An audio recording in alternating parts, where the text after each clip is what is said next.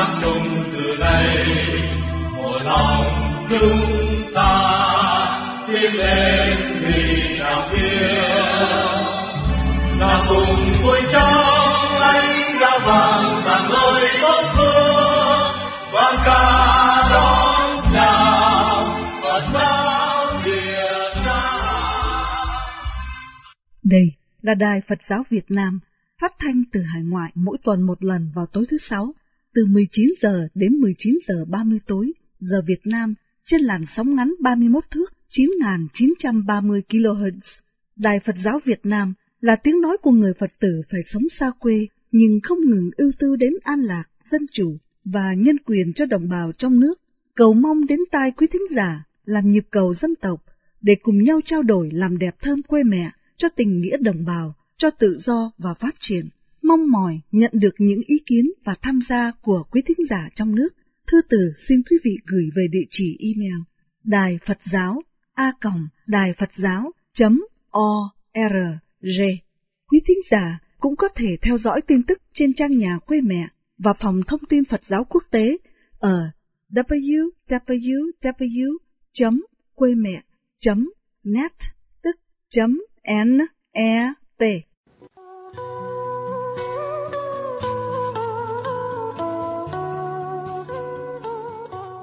Đây là Đài Phật giáo Việt Nam phát thanh từ Paris, Ý Lan xin kính chào quý chị nhà. Hôm nay thứ Sáu, mùng 2 tháng 2, dương lịch 2018, tức ngày 17 tháng Chạp, âm lịch Đinh Dậu. Trước hết, xin mời quý chị nhà nghe những lời chúc Tết Đức Đăng Thấm Thích Quảng đầu của các em học sinh trường trung học Lexington High School tại Hoa Kỳ.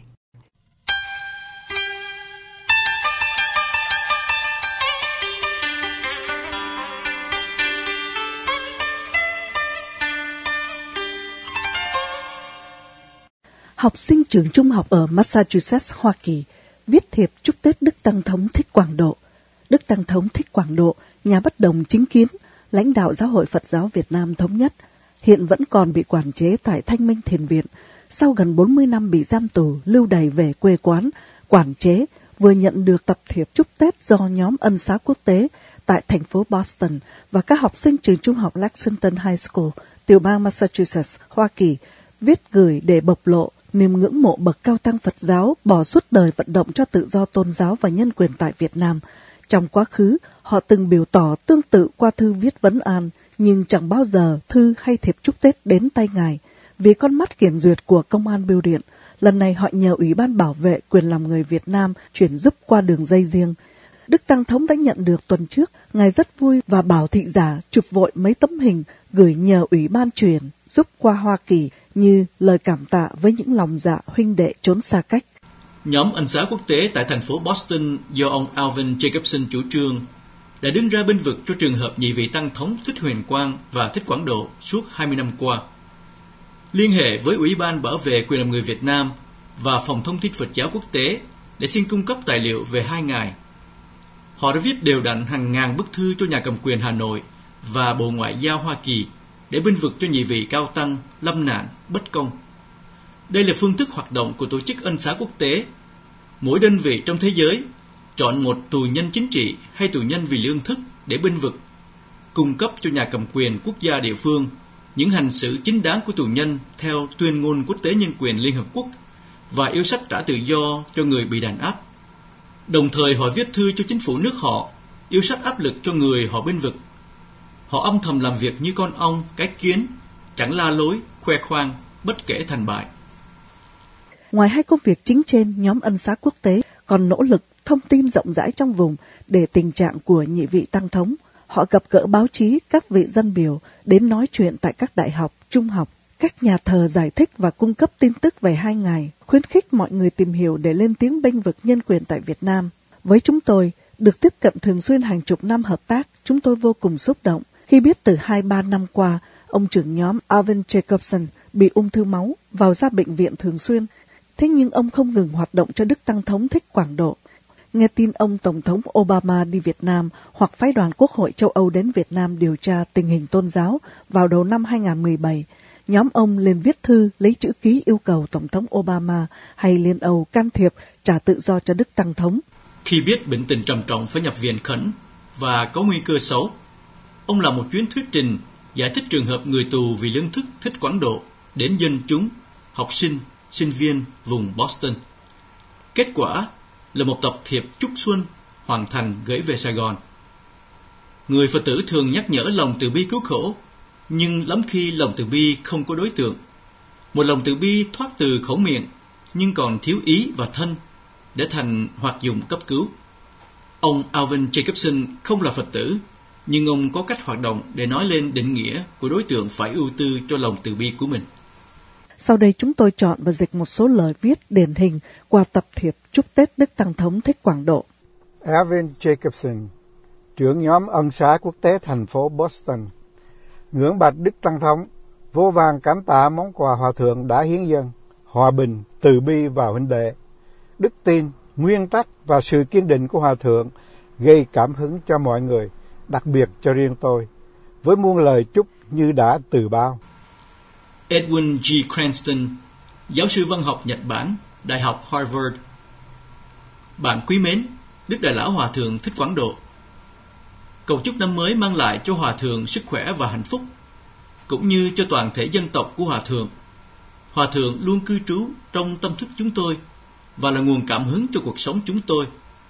Mong mỏi cây đời lớn rộng hòa bình trong tim Hòa Thượng, trong tim tất cả mọi người. Bill Harris, Đức Tăng Thống Thích Quảng Độ kính mến. Kính chào Đức Tăng Thống từ tiểu bang New England, Hoa Kỳ. Tôi cầu chúc Hòa Thượng khỏe mạnh. Nơi tiểu bang của thế giới này, cây lá trở vàng hay hỗ hoàng, rồi héo úa mỗi năm, như thấy qua tấm thiệp, rồi khi xuân trở lại, cây lá tái sinh trong màu xanh. Tôi hy vọng rằng nước Việt Nam sẽ đón một mùa xuân nhân quyền và tự do, cũng như chào đón Hòa Thượng, người đã mang lại những quyền sống ấy. Terry K. Rockefeller, nhà sản xuất truyền hình, Đức Tăng Thống Thích Quảng Độ kính mến. Một lần nữa tôi viết thư thăm Hòa Thượng để cầu chúc Hòa Thượng mạnh khỏe và cũng để nói lên lòng ngưỡng mộ trước giá trị cao cả trong công cuộc dấn thân của Hòa Thượng nhằm xúc tiến nhân quyền, đặc biệt nhất là tự do tôn giáo. Chúng tôi ở đây tất cả cùng mang niềm hy vọng một ngày kia khi tất cả mọi người đều được hưởng tất cả nhân quyền nơi thế giới gần gũi, hợp nhất và mỹ miều này. Hòa bình, công lý, quyền sống và hy vọng. Các học sinh Lexington High School, Massachusetts, Lucy Norden, Hòa Thượng Thích Quảng Độ kính mến.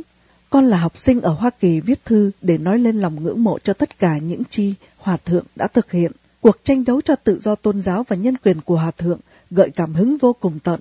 Thật khủng khiếp cho việc người ta bỏ tù Hòa Thượng vì những điều kỳ vĩ Hòa Thượng thực hiện. Con muốn tin cho Hòa Thượng biết ở đây có rất nhiều người hậu thuẫn và ngưỡng mộ Hòa Thượng ngay trong trường học con và vòng quanh thế giới. Con chẳng chịu nghỉ ngơi đâu, bao lâu những vi phạm nhân quyền khắp nơi chưa chấm dứt, bao lâu mỗi con người chưa được đối xử bằng lòng kính trọng với phẩm giá của họ. Aradna Johnson Hòa Thượng Thích Quảng Độ kính mến, xin cảm tạ Hòa Thượng với những chi Hòa Thượng thực hiện cho tự do tôn giáo. Công cuộc vận động của Hòa Thượng không vô bổ đâu, nhân dân sẽ mãi mãi nhớ đến sự dũng lược, quyết tâm và niềm tin của Hòa Thượng qua mọi thời. Những người như Hòa Thượng mới làm nên sự khác biệt. Những người như Hòa Thượng gây cảm hứng cho kẻ khác, chiến đấu vì những chi họ tin.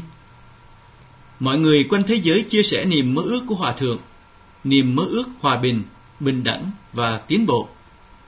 Tất cả những chi Hòa Thượng thực hiện làm nên sự khác biệt trong thế giới này và sẽ tiếp tục gây tác động cho nhân loại qua mọi thời đại.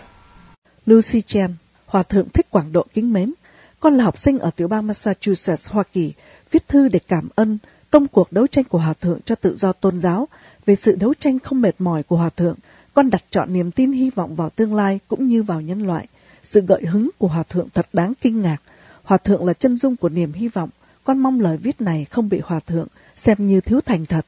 Riêng con thì đặt hết lòng tin vào đó. Con biết ơn Hòa Thượng và toàn tâm hậu thuẫn Hòa Thượng.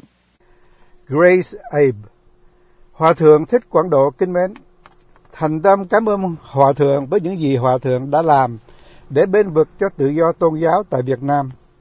Công cuộc bảo vệ nhân quyền mà Hòa Thượng đã thực hiện qua bao năm ròng và nay vẫn tiếp tục thật kinh ngạc cho sự dũng lược và thật là quan trọng.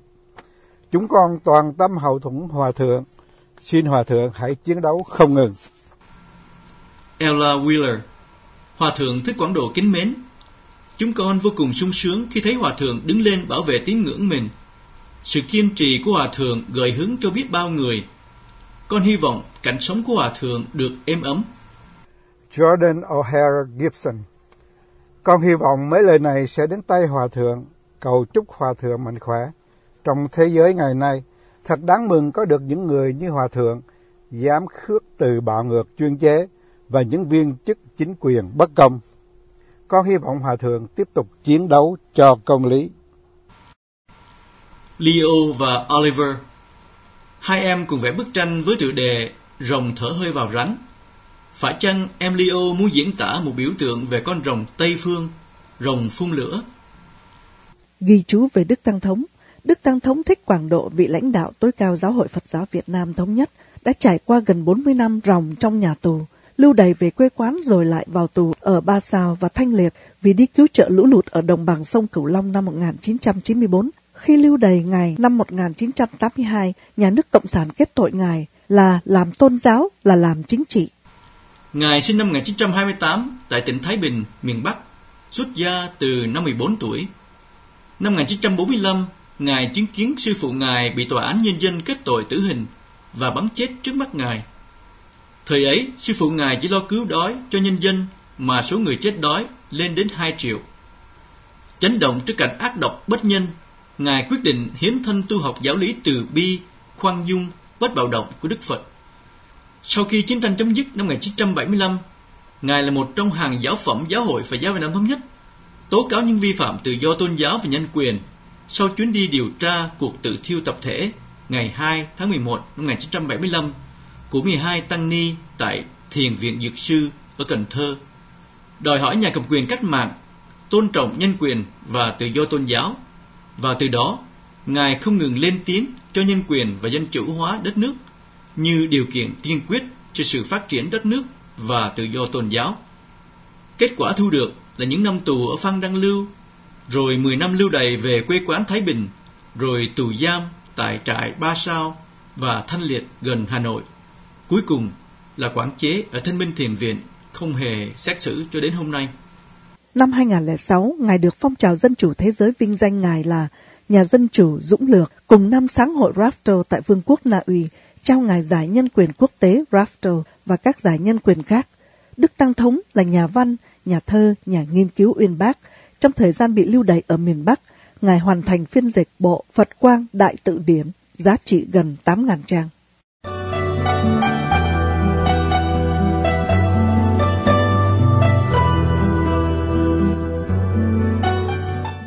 Vào lúc năm tàng tháng tận, người ta thường làm chuyện tính sổ để xem năm vừa qua đã làm được những gì, thành công hay thất bại từ đó, hoạch định cho chương trình thực hiện năm tới ngày càng mở rộng, ngày càng phấn chấn, ngày càng kết quả. Năm 2017 vừa qua, chúng tôi đã làm được những gì cho nhân quyền, dân chủ, tự do tôn giáo, cho cái thiện, chống cái ác. Hôm nay, xin mời quý chị nhà nghe tiếp phần 3 cuộc tính sổ những hoạt động trong năm 2017 của cơ sở quê mẹ Ủy ban bảo vệ quyền làm người Việt Nam và Phòng thông tin Phật giáo quốc tế thuộc Giáo hội Phật giáo Việt Nam thống nhất.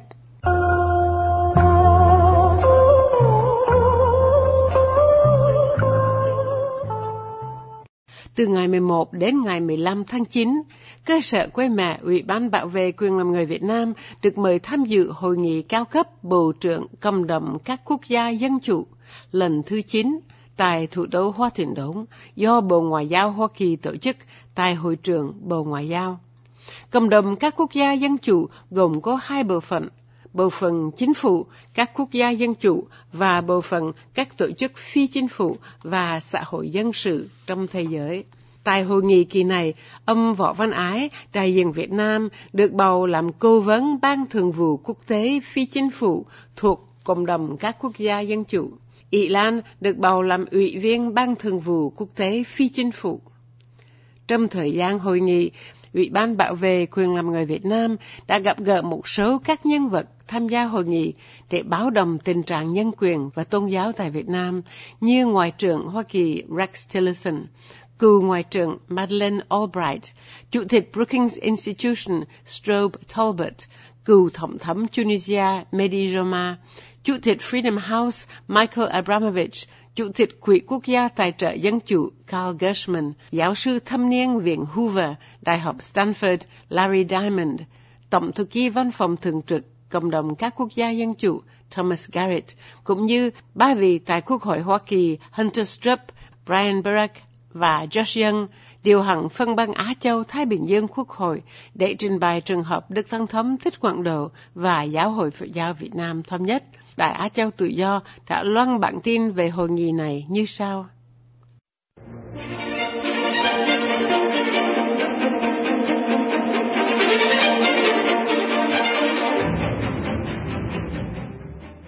Thưa quý vị, mở đầu phần thời sự hôm nay là tường trình về hội nghị cấp cao Bộ trưởng lần thứ 9 Cộng đồng các quốc gia dân chủ tại Washington DC từ ngày 13 đến 15 tháng 9. Khác với 8 kỳ trước, hội nghị cấp bộ trưởng lần thứ 9 lần này chỉ họp ở cấp cao, gồm 30 chính phủ thuộc 30 quốc gia thành viên Hội đồng điều hành các quốc gia dân chủ và 23 ủy viên ban thường vụ tổ chức phi chính phủ thuộc cộng đồng các quốc gia dân chủ. Ba chủ đề chính của hội nghị là không gian dân sự bị thu hẹp, dân chủ và phát triển và an ninh và dân chủ.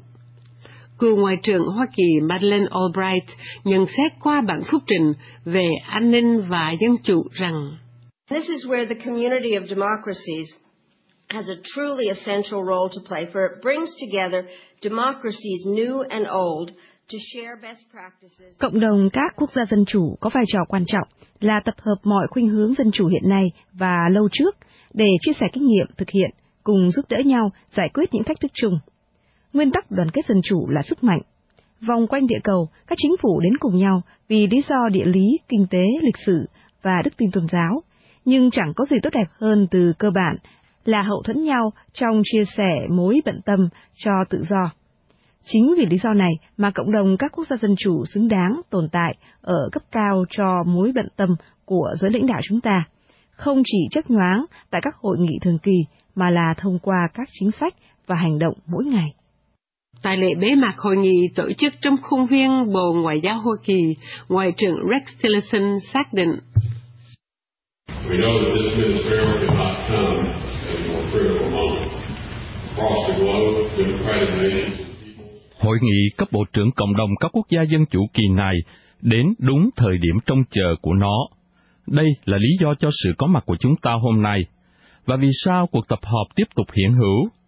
Là cộng đồng các quốc gia dân chủ, chúng ta biết rằng dân chủ là hình thái lãnh đạo đem lại hòa bình, ổn định và thịnh vượng tại quốc gia mình hay khắp mọi nơi. Chúng ta biết rằng các chính phủ đeo đuổi những nguyên tắc và thực hành dân chủ đều hưởng sự an toàn, lành mạnh, an ninh tối đa, với thiên hướng tôn trọng nhân quyền cho công dân của họ. Chúng ta cũng biết rằng thể chế dân chủ chưa hoàn mỹ, nên thể chế dân chủ bắt chúng ta phải biết khó khăn chọn lựa, kiên trì thực hiện và luôn cảnh giác. Nhưng chỉ có thể chế dân chủ là hệ thống chính trị bảo đảm cho người công dân quyền tham gia bằng cách nào và với ai họ lãnh đạo. Đây chính là lý do chúng ta ủng hộ và phát triển tự do và dân chủ trên toàn thế giới. Cái nhịp bà Maria Lesner, Bộ trưởng Dân chủ Thụy Điển, mãn nhiệm kỳ Tổng thư ký Cộng đồng các quốc gia dân chủ, chúng tôi tìm gặp người kế nhiệm, tiến sĩ Thomas Garrett để hỏi cảm tưởng ấm về hội nghị cấp cao Bộ trưởng lần thứ 9 này. Well, this was a bit different from earlier ministerials in that this was a ministerial gathering of our governing council. Hội nghị cấp bộ trưởng kỳ này có chút khác biệt với các kỳ hội nghị trước, vì chỉ là cuộc họp của Hội đồng Chính phủ của 30 quốc gia trong cộng đồng các quốc gia dân chủ, là những quốc gia từng dứt khoát gắn bó với nền dân chủ trên thế giới từ Hoa Kỳ và Canada đến châu Âu, châu Á, châu Mỹ Latin và châu Phi. Tất cả 30 quốc gia này mang lời hứa trịnh trọng bảo vệ không gian cho các xã hội dân sự, hoạt động một cách dân chủ trong bất cứ tình huống nào và mang lại kinh nghiệm của họ để giúp đỡ các quốc gia đang chuyển hướng sang dân chủ. Ông vừa được bầu vào ghế Tổng thư ký Cộng đồng các quốc gia dân chủ. Vì sao phong trào này trầm thiết đối với ông và ông hy vọng gì để hoàn tất nhiệm vụ? As I looked at the community of democracies, I just thought to myself, what an important organization, an intergovernmental Khi nhìn lại cộng đồng organization. các quốc gia dân chủ, tôi nghĩ rằng đây là một tổ chức liên chính phủ rất quan trọng, lập thành từ những quốc gia tận tụy với các nguyên tắc dân chủ. Thế giới ngày nay thực sự cần thiết có một tổ chức như thế. Tôi hy vọng rằng tôi có thể cán đáng, có thể là theo một hướng mới, và tôi thấy kích thích xông vào việc để đẩy mạnh dân chủ trên toàn thế giới. Cuộc phỏng vấn này sẽ được phát về Việt Nam. Ông có đôi lời gì gửi tới giới bạn trẻ Việt Nam hiện đang hoạt động với hy vọng tiến sang một thể chế dân chủ? You know, I would just say to young people, you're not the future, you're the present. And I think we heard that today with some of the youth activists. One was from North Korea who spoke today. Tôi muốn nói với các bạn trẻ ở Việt Nam rằng, các bạn không là tương lai, các bạn là hiện đại, đương thời. Chúng ta nghe được thông điệp cất lên từ hội nghị cấp bộ trưởng hôm nay của giới hoạt động trẻ, kể cả một thanh niên Bắc Triều Tiên. Xin chớ giới hạn trong biên giới một quốc gia, các bạn có trong tay Internet, các bạn đang có mạng truyền thông xã hội, các bạn đang có nhiều bạn trẻ tuổi khác đang tìm cách nối kết với các bạn. Tôi mời gọi các bạn hãy nối kết với bạn bè khắp nơi, cùng nhau học hỏi và tìm mọi cách thực hiện các bài học này tại quốc gia Việt Nam của bạn. Trong lịch sử chưa bao giờ thế giới đầy ắp bạn trẻ như ngày nay và chẳng có lý do gì mà giới trẻ không chuyển thay nghịch cảnh. Tham gia hội nghị với tư cách ủy viên ban thường vụ tổ chức phi chính phủ thuộc cộng đồng các quốc gia dân chủ, đại diện cơ sở quê mẹ hành động cho dân chủ Việt Nam, ông Võ Văn Ái được bầu vào ban cố vấn ban thường vụ quốc tế, cho biết cảm tưởng như sau. Sau sự sụp đổ của chế độ Cộng sản ở Liên Xô và các nước Đông Âu, thập niên 90 thế kỷ trước, có thể nói là một phong trào dân chủ nổi lên như thủy triều khắp thế giới. Nhưng vào năm 2017 này thì do nhiều lý do, phải nói rằng cao trào dân chủ đang bị thối lui. Đây là lý do bó buộc các nhà hoạt động dân chủ tại Việt Nam phải suy nghĩ để rút bài học và đề xuất mô thức dân chủ châu Á. Thiền ý tôi cái cuộc khủng hoảng trong phong trào dân chủ ngày nay đến từ sự thiếu vắng một niềm tin mới. Các quốc gia thì bị lăn trôi theo nạn khủng bố toàn cầu và lún chìm vô vọng trong xã hội tiêu thụ, làm đánh mất lý tưởng. Tôi tin rằng người châu Á sống trong cái đức tin thương người cứu đời từ nhiều nghìn năm qua có thể xúc tác cho sự bùng dậy cơn thủy triều dân chủ mới. Dù sao thì tôi cũng rất mừng vì tại hội nghị này, các nước dân chủ về tham dự đã nhìn thấy một sự thực là các quốc gia độc tài đang bóp chết cái không gian sinh hoạt dành cho các xã hội dân sự vốn là nền móng cho tiến trình dân chủ, đặc biệt là tại Việt Nam. Cộng đồng các quốc gia dân chủ ra đời năm 2000 do sáng kiến của hai vị ngoại trưởng Hoa Kỳ và Ba Lan, bà Madeleine Albright và ông Bronislav Geremek. Từ đó trở về sau, mỗi hai năm hội nghị họp một lần để đánh giá tiến trình dân chủ cũng như vạch kế hoạch thăng tiến dân chủ trong toàn thế giới. Các hội nghị trước đây đã được tổ chức tại những quốc gia vừa bước sang con đường dân chủ như Ba Lan, Nam Hàn, Mông Cổ, Chile, Mali, Bồ Đào Nha, Lithuania, San Salvador và kỳ này tại thủ đô Hoa Thịnh Đốn, Hoa Kỳ. Nghị Lan, phóng viên Đại Á Châu Tự Do tại Hoa Thịnh Đốn.